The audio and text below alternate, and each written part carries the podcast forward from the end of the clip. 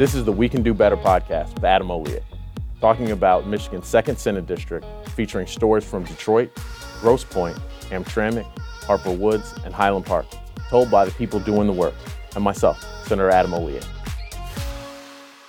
I'm here with uh, former Lieutenant Governor Brian Calley, now President of Small Business Association. Brian, do you want to introduce yourself? Yeah, thank you very much. What an, what an honor it is to be with you here today. And yeah, I recently joined up with the Small Business Association and uh, doing some some with an organization that's doing some great work on creating a, a, better world and environment for success around small companies, which really do account for most employment in Michigan. Well over half, about 63% of all jobs in Michigan come from companies that have fewer than 100 employees.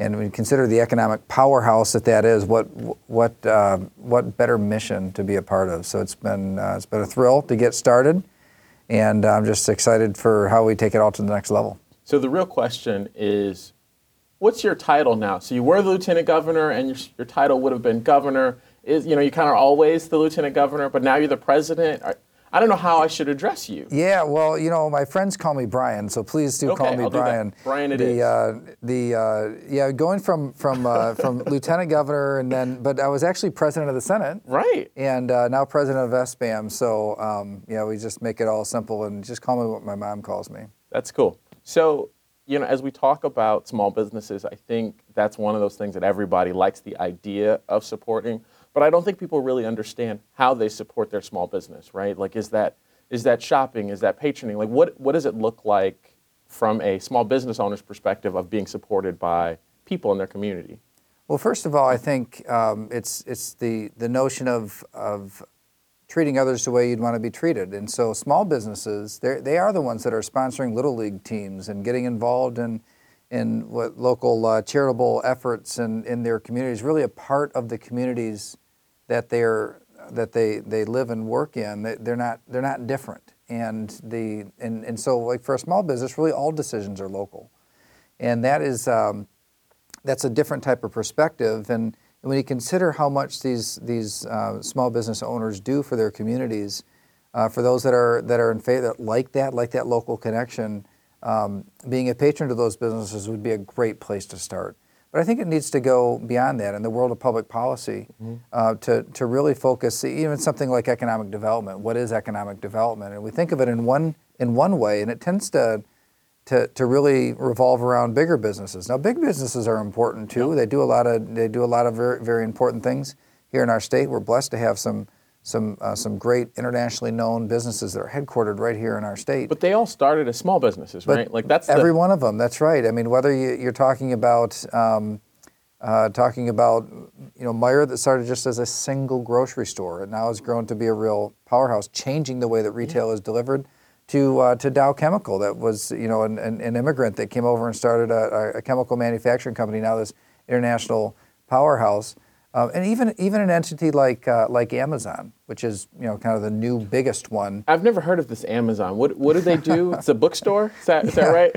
right. Yeah. Well, you know, it's it is. You know, the funny thing is, it's kind of hard to define exactly what they do. It's like it's almost like their own marketplace that they've created. But even that started literally music just and shipping and logistics and it's, videos. It's and, a, it's across the board. And yeah. uh, but you know, even all of these companies that we're talking about here they're all stronger too because of small businesses. Mm-hmm. So here uh, in, in Michigan, the, uh, the ecosystem of, uh, of the supply chain, that's where the innovation usually comes from. Right. So, so larger companies, they're really they're managers of, of processes and supply mm-hmm. chains.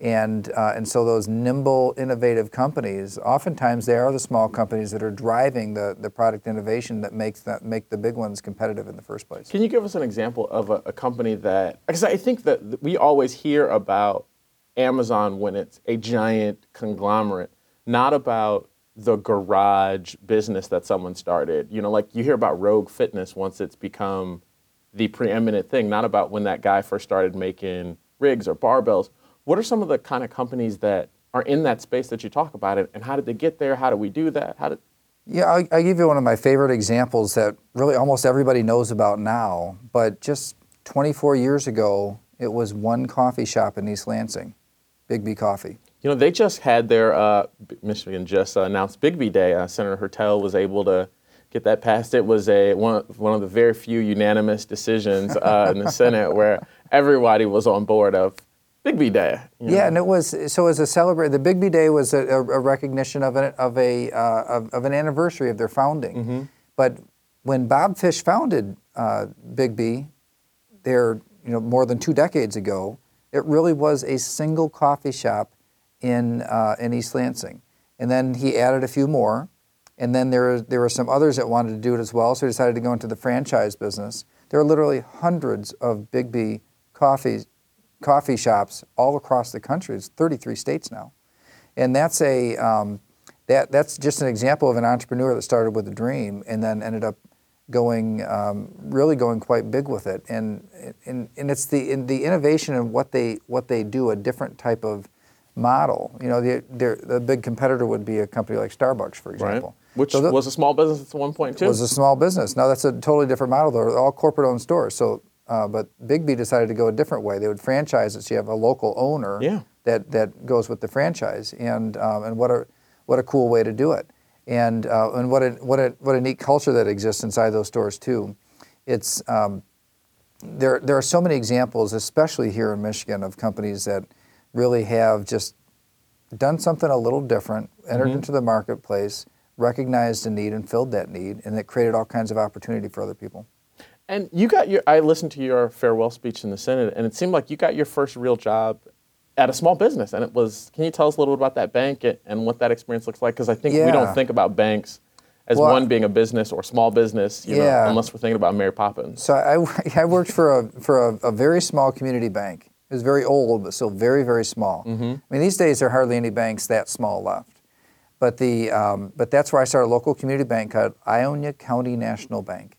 And um, in my job, well, I started in the mailroom, but eventually my job was making loans to small businesses. Wait, wait, wait. You are one of the, you are a real person who started in the mailroom and actually moved forward. Because I think everyone likes to think that they kind of pulled themselves up by the bootstraps. You know, they were delivering newspapers and then they made something. But it actually that's your reality. The, the, the awesome thing about just the, the story of my life or how many times that just somebody gave me a chance to do something that really my resume didn't necessarily justify. Mm-hmm. But they just took a chance on me. I'm going to give him a chance to, to prove himself in this. And, and so when I started at the bank, my job was to, or my, my goal was to make sure that, um, that, that, uh, I, that this was a, uh, it, it turned into an opportunity in, in beyond the mailroom. And, uh, and I was running things around the, around for, uh, to different branches in, in the bank. Then I started on the teller line. I remember when I made it to the teller line, I really felt like I made it. I mean, it was uh, that was uh, that was a big day. I had the type of job where I was wearing a suit to work. I mean, that was uh, that was a big deal.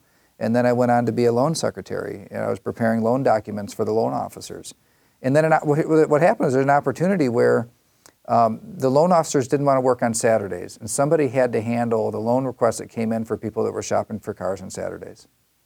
And I was like, I'll do it Yeah. and that was that was kind of how I got started in lending was doing Saturday car dealership loans, and um, and and and from there it just it turned into more opportunity. But usually it was just the willingness to take on a little more responsibility and then doing well with the responsibility that I was given. Eventually, I became a commercial lender. I made business loans, Yeah. specialized in small businesses, and uh, small business administration guaranteed loans, and um, that and that's that was my that was my start in you know just uh, an understanding of what makes the world go and how business works. It was an orientation towards small business. That's amazing. And how, how do people start business? I think there's all this discussion that people like, as a policymakers, we want to support the small business going from, you know, employing five or 10 people to being Amazon. Like, I, I feel like so much of our policy is we want to make you from, go from small business to conglomerate. But I don't know that we do enough discussion about how do we make sure that your small business is sustainable? Is that, you know, instead of hiring 10 or 15 people and never being able to go on vacation, you can hire 30 people and you can go on vacation. You can provide them with good benefits and you can be a small business forever, but one that employs and competes. Yeah, you know, th- th- and that's the thing. Different business owners want different things for their future. Some mm-hmm. don't want to grow, but it's a dynamic world, so you always have to be prepared to, to adapt to change because Right. change as a business owner comes at you really fast. And uh, and so I think really the model that we need to do is to shift to a service-oriented economic development model. So today we think of economic development like you know a big company is going to hire a thousand people and we're going to give them a tax credit to incent them to do that. The majority of our jobs do not come from there. The majority of our jobs come from uh, from a, a, a company that has 10 or 20 or 30 employees just adding more. And as a company grows, their challenges change, and the types of competencies they need to develop inside that business change as well, become more complex. So, human resource management, talent acquisition, and talent development becomes more important, especially once, you know, a lot of times a business started with family, mm-hmm. but when you're hiring employees that aren't family anymore, the dynamics of human resource management change. It's a big difference. Yeah, it's a big difference. And and then, um, but also, you know, I think one of my members is a jeweler, and um, 20 years ago, literally 100% of his sales walked through the front door. 100%. Today, 80% of the sales are made online. That is a big so shift. this is a leap to e-commerce, and he was able to do it. See, a lot of companies, you know, selling selling online, it's different than just having a website. Right. Very different, and and and so it's a new competency that a lot of companies have to explore and develop it to to survive. So what if instead of we instead of saying here's a tax credit, what if we what if we had economic development services that were like acceleration services? Say to a company, all right, what do you need to do? You need to explore uh, e-commerce. Then let's let's help you learn how to do that. Or uh, maybe it's that you have a you, you know you got a product and there's a great market for that product overseas somewhere. How do you deal with customs and and go through the process of making an international sale of your good or or, or Yeah. uh, service? It, teaching those types of competencies for, for a growing small business, they can't realistically hire staff to do it. And so uh, this type of service, it, it, it teaches them how, how to, to go out there and take advantage of the world. It never runs out. See, tax credits run out. They should. They, yeah, they should. I think we Uh, I think there's some people that argue that you know they just redouble them or renew them and renew them forever because I could- otherwise they'll go somewhere else. I could give you some examples uh, of that, but for the, but the thing is with, with tax credits, it's, that's one thing, but but developing more uh, a, a wider skill set and a, and a new competency inside a, a growing small business, that's the sort of thing that never runs out. So that sounds like a very different discussion about small businesses and the type of services. I mean, you're talking about business incubation. You're talking about dynamic ways to support some of these industries and, and to, grow ours to give them a reason to have that relationship. It's like you're saying the state should take care of our businesses. It, it's it's it's entrepreneurship-led economic development. Mm-hmm. It's, it's looking at where the jobs and the demands are and, and doing relevant things to help. So instead of expecting that a business needs to conform to whatever program we have, what if we looked at it and said, you know, we got all these service providers out there. We got the Edward Lowe Foundation, we got the Small Business Development Center, and we got great, you know, we got in Oakland County, you got Automation Alley, and in Kalamazoo, you got Southwest Michigan First. You got all, all these service agencies Right. that do a whole bunch of different things, and nobody does everything. Mm-hmm. But if you put them all together, they kind of do do everything. You know, maybe you want to sell more to government. You got the the PTACs that are all over the procurement technical assistance centers. There, you got all these entities all over the place. What if the what if this what if the state's role turned into the uh, the the facilitator of of those connections? I think you're getting ahead of us. So now you're talking about a solution. So we always pride ourselves on not believing in silver bullets, but the idea that, you know, what is a solution that we can do to advance this? So it sounds like you're getting to that space. So what is a solution that state government can be doing or that we should be working towards? Rather than recreating the, the wheel, there are a lot of entities out there that are doing awesome work from, from the SBA to, uh, to local chambers to um, economic development, local economic development entities, the Michigan Economic Development Corporation. Um, all of them do different things that are relevant to, to small companies. But small companies wouldn't necessarily know, probably wouldn't know that, oh, I want leadership development, I need to go to the Edward Lowe Foundation for that if, uh, if, if I need um, you know, assistance on um, market research and, uh, and some sophisticated analytics around demographics to consider an expansion, I'll go to economic gardening within MEDC. They, they will, it's alphabet soup, right? They don't know Right. wh- where to go or how to do this. And so um, the, the concept that I would really love for the state and the, the, to provide some leadership on is to bring all of these entities together so the company, kind of like a one-stop shop, but it's not really, you don't stop just in the one shop. You, essentially, you, you look at it and you have you have somebody who can evaluate. Okay, what are the goals and aspirations of this Mm-hmm. company? Where do you want to go? Right. and what gaps do you have in getting there? Mm-hmm. And and and more often than not, there's somebody out there that's already doing it. So let's connect, make that connection, so Yeah. that you're serving people in a way it, that that is relevant to them. What I love about it is it doesn't actually cost much money. I mean, there's some kind Wait, of wait, organizational Your solution stuff. doesn't cost much money, and we aren't doing it yet. It's a um, that's the, that that's the beauty of this. Is that Sounds I like a good idea. How do we get behind that? it's it's out there. Well, it just so happens um, the um, there the this entrepreneurship-led economic del- development framework. It, it's really um, it it makes use of existing infrastructure and it just connects it. And uh, and so it's it probably would require somebody to make some staff investment. Now that might happen at the MEDC, might be a third-party partner. It might be a, uh, a, a partnership between uh, some of the, the bigger players. You know, when I look at it, the two big players in this space are the Small Business Development Center, which is a division of the SB, the National Right. SBA, and the MEDC, the Michigan Economic Development Corporation.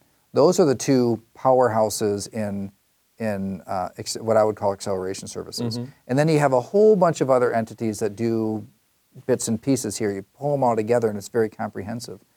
Um, so that's the that's the thing that I think we really need to consider is how do we staff up an effort to connect all of those services that already exist but aren't efficiently being connected to So who should lead them. that? I mean, is that something that, that TED does? Is that something that Well, I think that the, the leadership, because the state does have a, a an economic development entity, Mm-hmm. MEDC, I think that's a, a logical place to give the responsibility to. Right. But one thing I would uh, I think would be interesting to explore is there is a um, there's a, a 501c3 that was started several years ago to um, to to award the 50 companies to watch, Mm-hmm. and a lot of the players in this area are a, are a part of this 501c3. right? MEDC is a part of it. Small Business Development Center, the Michigan Business Network, SBAM is a member, um, the uh, Edward Lowe Foundation, and um, and so in in, um, in the SBA. So all of these entities are already a part of an organization working together to vet hundreds of companies and recognize annually the 50 companies to watch. When you have those players already at the, at one table, Yeah. maybe that's the entity. You know, like nobody gets, it doesn't go to anyone. I wouldn't want SBAM to do this. Right. Because we only do a piece of what's relevant to it. I, I, I wouldn't want MEDC to try and rebuild everything inside MEDC because now you're not making use of all this infrastructure that's out there. So, Michigan Celebrate Small Business is the name of this 501c3. Maybe that or something like that could be uh, a way to give every all, all the all the at least the, the players that are that have a statewide presence, Yeah. And then to make those local partnerships as well, and to and to go from there. And, and that way you're you're really not you're not reinventing anything. There is a, there is one one or two services that I think don't exist anywhere, at least not well enough, and that's one is um, a consultant vetting process. Right. So we hear a lot from small companies that I've got a specialized service and I need to hire a consultant, but I tried it and I got ripped off. It didn't work, and I get you know like some kind of a vetting process. Now you're talking about license. I mean, is that licensing? Is that Probably not licensing. Um, I would say probably a, a crowdsourcing type of a Okay. thing, where where businesses are are kind of you know essentially saying I've used this Mm-hmm. company and, and rating them. okay? The uh, that's just one concept. yeah, We're exploring review- different reviews things. like Yeah. Amazon. I mean, I don't always buy things on Amazon, but I almost all well, my wife always reads the reviews, and I think Right. it helps you get a feel for some of that information. You know, That's that. So that's one thing that's missing. The other is mentor matchmaking. There are a lot of uh, w- one of the interesting things is we ask companies that are that are very successful. You know, what do you think? Why do you think you were so successful? There are a lot of reasons. There's not like a single thread through all of them. But one thing that is um, that is more common than uh, than what you might think is companies had somebody they could go to, somebody had been there and done that, somebody that had so you're going to do the business bachelor. Uh, you know, the well, probably not the Bachelor as much as um, the uh, is, is The really Love finding Boat. those. What, what, what are our matchmaking we, we, shows? we find yeah, we find those uh, those companies that or those uh, the business people that they're, they're kind of done right. They, they Mm-hmm. went through and they, and they just want to pay it forward and help somebody who's starting out, just to bounce ideas off of somebody to um, to, to, to work with or help keep them out of trouble or, or evaluate or things to think about as you're making decisions. Uh, to, to have a, um, a, a mentor matchmaking process, I think would be helpful. But, but aside from those two examples I gave, I mean, most of these things are they're already they already do exist. Most of the services that are relevant they exist somewhere. It's just hard to, to for a small company that's just they're about survival. They're they're working on their business all the time. Finding these things becomes very challenging. Well, that sounds great. I appreciate you coming in. Uh, it's exciting to be able to talk about small businesses and ways that people can actually support and we can see them grow. So thanks for joining us. My pleasure. This has been the We Can Do Better podcast with Senator Adam Hollier. Thank you for listening to our guests as we talked about how we can do better.